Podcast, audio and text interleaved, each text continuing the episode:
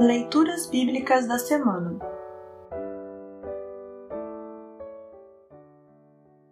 O salmo para o décimo domingo após Pentecostes é o Salmo cento e trinta e seis, um a nove e vinte e três a vinte e seis. Para compreender melhor este salmo, ouça esta breve explicação. Este salmo era tradicionalmente cantado pelo povo de Deus para encerrar as celebrações da Páscoa nos lares israelitas. No templo, o sacerdote entoava a primeira parte de cada verso, e todo o povo respondia cantando o refrão: "O seu amor dura para sempre". Podemos contemplar a grandeza, a sabedoria e a bondade do Senhor refletidos na criação e na maneira como Deus nos trata.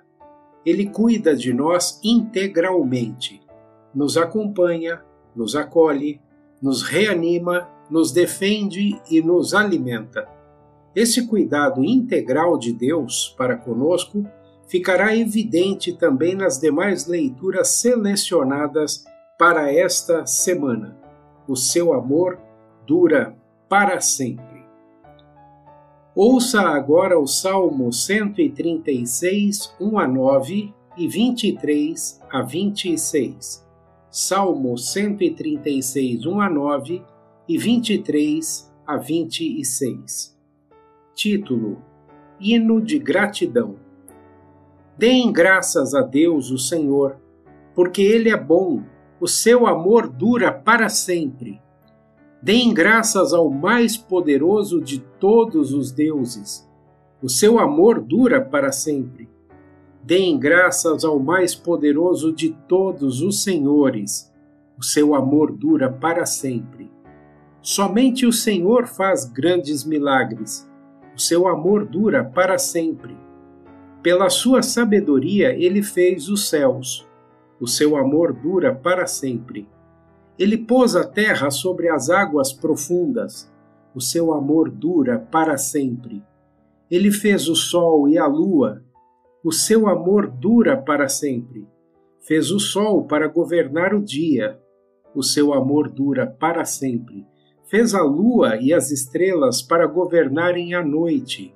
O seu amor dura para sempre. Quando fomos derrotados, Deus não esqueceu de nós. O seu amor dura para sempre. Ele nos livrou dos nossos inimigos.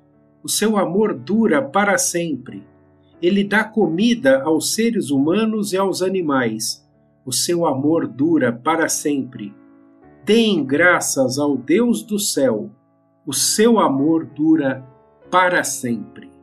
Assim termina o salmo para esta semana.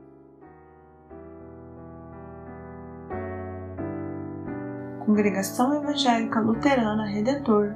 Congregar, crescer e servir.